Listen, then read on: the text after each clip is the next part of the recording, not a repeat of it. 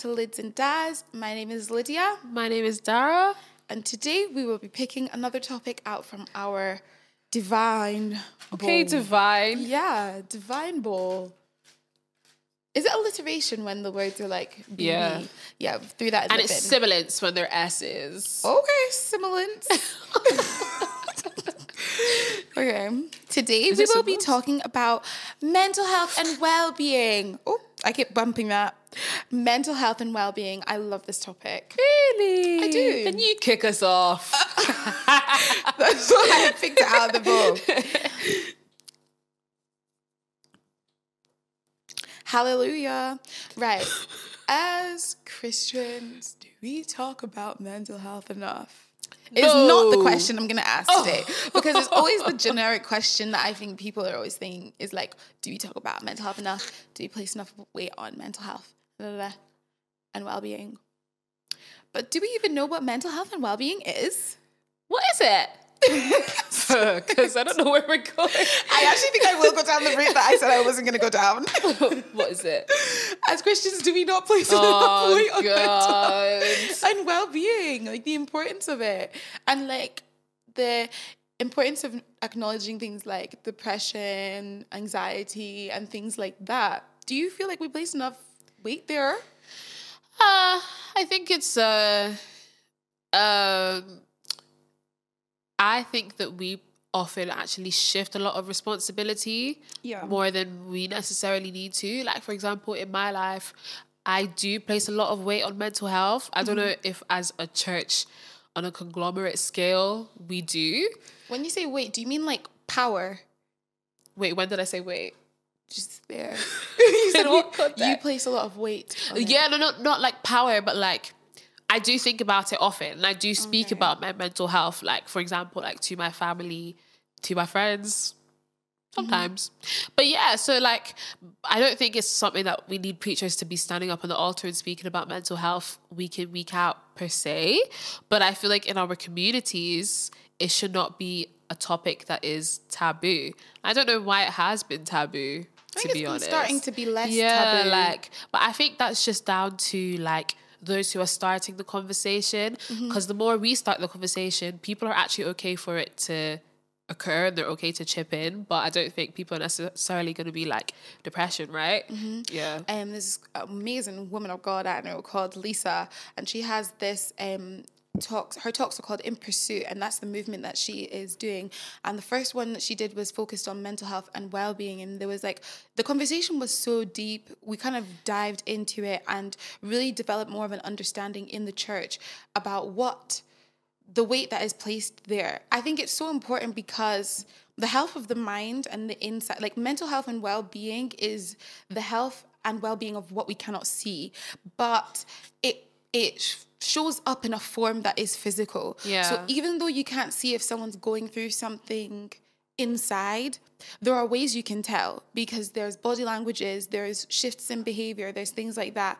Um in my time in cheerleading i think it's like there's so much more like in everything you do there's so much you can take from it like sports uni. In cheerleading um i served for a period as the mental health and well-being officer and we had like course like a little course that we had to take um before we could be that officer for our sports team. And they kind of like highlighted different things that you can notice in a person if you need to speak to them and be like is everything okay? And that's what i think in church like i almost wanted to start it in church like to be like oh should we have a mental health and well-being officer here? Because it's so important to keep an eye out for people like just to kind of keep a constant lookout. And it starts from relationships. I think that was one of the key things I took from um, lisa's talk was about how it really starts with building bonds with people because you can't know if they've changed if you don't know how they are. Yeah. Yeah. And it's also easier to ask, like, check up on someone or notice something is off um, when you actually have that bond as well. Like, because I can't just be like to you, like, Lydia, are you okay? You're like, yeah, I'm fine. She's not fine. I'm like, tell me about it. You're like, why though? Like, I don't know you like that. And a lot of people, although a lot of people like to trauma dump, not everyone does. So it's like, it's not everyone that I'm going to be looking to tell my problem to. Mm-hmm. So yeah i think that's really really deep about about knowing people as well. But being observant because mm-hmm. one thing i've learned in this life is that humans are selfish and it's not like unnecessarily like a terrible thing but it's just how we are. We're very very absorbed in our own lives and our own selves because that's all that we necessarily know. So like when it comes to other people you need to step out of your own mind and start to think about you know someone else. So often like if lydia is like acted somehow, my first thought is, oh my God, what did I do? I'm like, oh God, what's going on?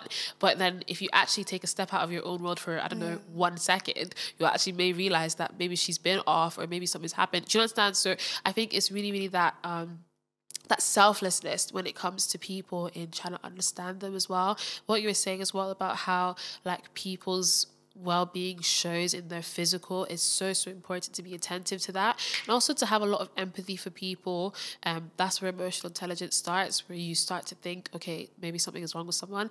Um, yeah and just because they're angry just because they're aggressive just because they're not speaking just because they're this just because they're that you know, they could not be okay. And even now, if they're smiling, if they're laughing, if they, they could still not be okay. So it's really, really just like being attentive to people. That's what I do. My mom taught me well because, like, for every single thing, she would start think like she'd make up stories for people. Like if the husband for our of our neighbor has not come home for a long time, she'll start thinking, I hope he's okay. I hope he's not in hospital. Maybe he broke his leg. I hope that his mom is okay. Like it's just like, do you understand? Like so, even when I'm driving and someone like is being silly and like speeds in front of me, maybe they're rushing to hospital. So it's really, really that like empathy that you have for people. The more you build that up, the more that you'll be able to understand people um, and also open those discussions about mental health. Yeah.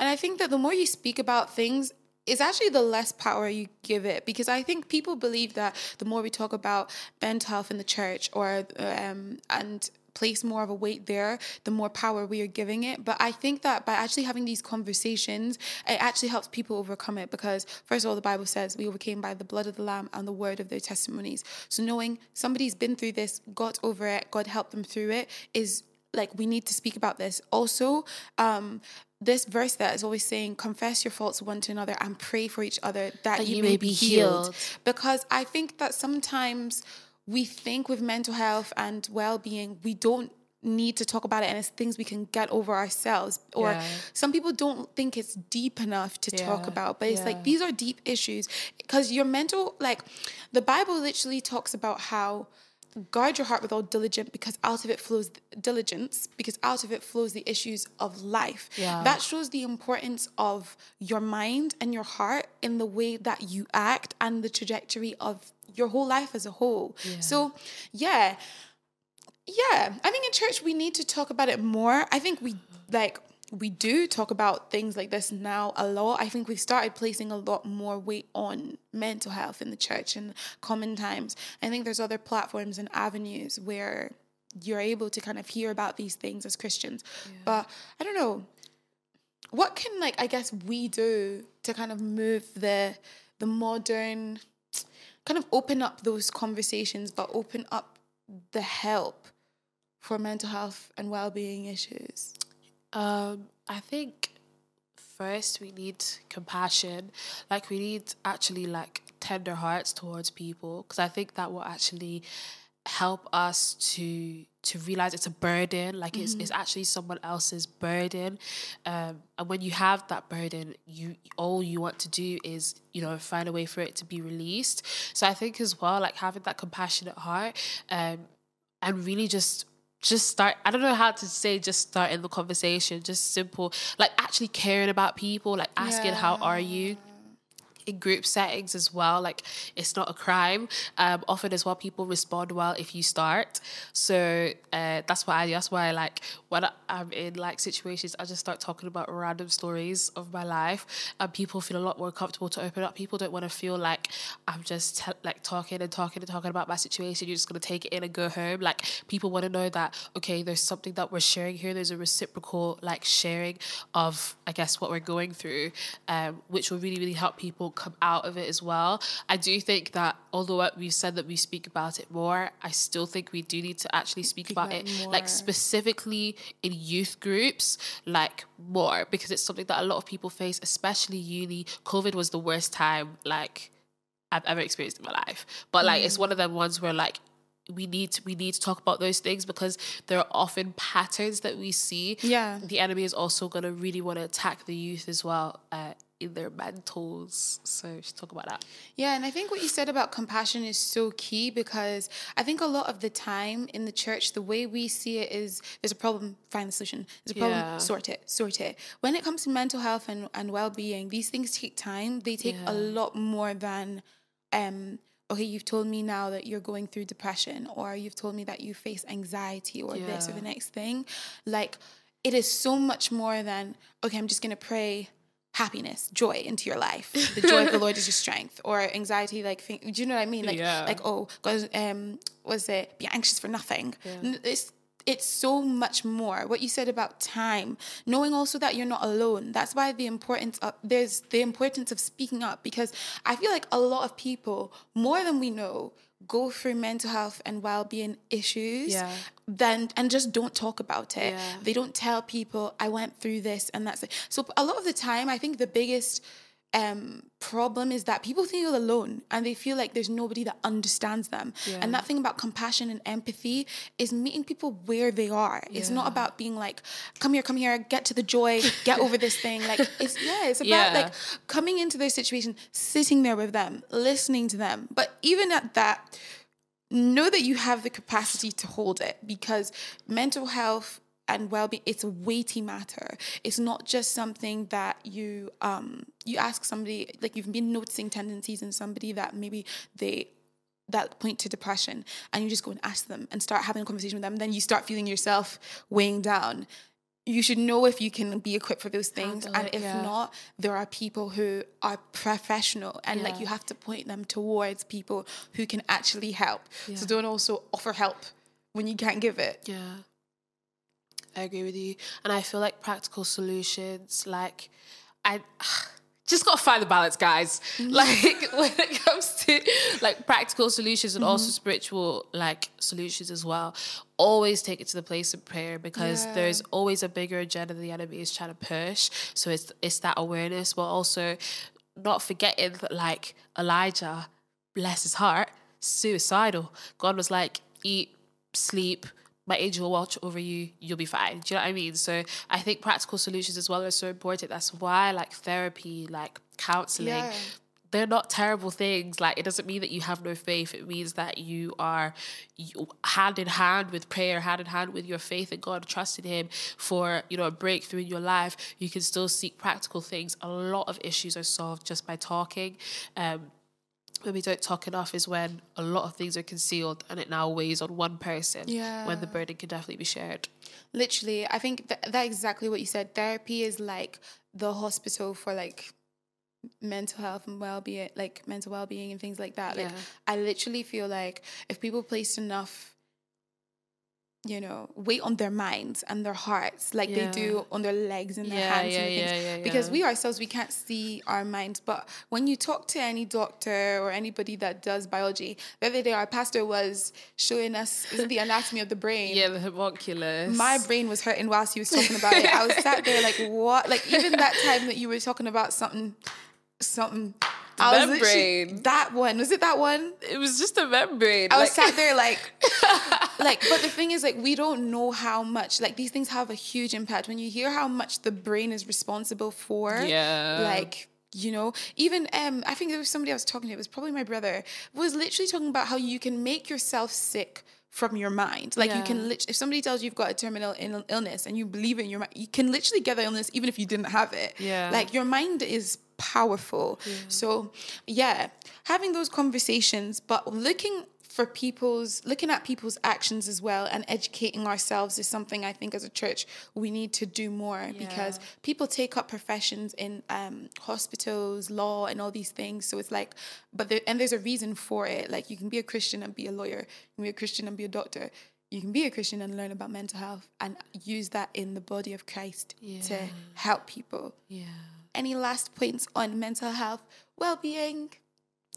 I think as well, take time to learn yourself Mm. as well, because as much as you want to like learn other people, sometimes you don't actually realize that you're slipping until someone is like, "Hey, you're right. Like, what's going on?" So, taking time to learn yourself, understand yourself as well, um, yeah, what makes you tick, but also the first signs of deterioration. If your room is a mess, maybe your mind is a mess. Sort that out. Do you understand? So yeah, Yeah. really, really be on top of of your own self as well. Um, even though I did say people are selfish, um, that was one of my whole points. But yeah, it's really, really important. Don't neglect uh, the first signs even in yourself. Yeah. And I think lastly to end on this topic as well is knowing that you can get out of it. Like I think one thing we like to do a lot in I guess modern times is acknowledge issues but also not point to solutions. Yeah. As much as you don't want to say like um uh, come out, come out of depression, come out, come out of anxiety. You still do want to let people know there is a door, there is an exit out of these problems. Like there are solutions. So, not sitting and acknowledging these things and feeling like they have power. There's nothing that has power over God. So at the end of the day, you know, you will get out of it, you overcome it. Hallelujah. And if you have overcome it, testify about it because you don't even know you can help somebody drastically. You know? Yeah. Hallelujah. Hallelujah. I'm on a worship vibe actually. Okay, worship vibe. Yeah, like we've been doing up our umtin umtins, you know, boots and cats and but uh-huh. I'm going back on the worship, guys. And I'm gonna recommend another song I heard in Germany that Dara knew and didn't tell me about. What is it? Oh, there's actually a story, the German one. Please tell the story. So for this, let me put you on. It's it's a deep one. Oh God. So we were in Germany for the Yaya camp. If you don't know, get to know. And I was stood, there was a German band that was singing, and they were singing this song. And the entire time they were singing, I was singing along, or so I thought. And then towards the end of the song, I realized that they were not singing in English. I was sitting down, yeah. She was standing up, like worshiping, like, and I knew the song in English, but I didn't know it in German, so I was just sitting down. Mm-hmm. Sis turned to me when they got to the end. Bear in mind, they were singing "Holy," but they said "Howly" or something. Like I thought they were saying highly. Like, I was actually just like. She turned around to me. She said, "This isn't in English." I was like, "No, it's not." She was fully in Like, her I zone. fully was singing some sort of lyrics. Now that I know the song, it's actually a little bit funny. But Sha, it's Holy Forever by Bethel Music. Lovely song. And Jenn Johnson. It's a really, really nice song. I do want to hear it in German again, though, because it did slap. highly. Yes, but listen in English, please, if you speak English. But thank you so much for joining us this week once again. I have been Lydia, I have been Dara. and we shall continue to be in the name of Jesus. Lids does. Hallelujah. Hallelujah. Amen. Bye.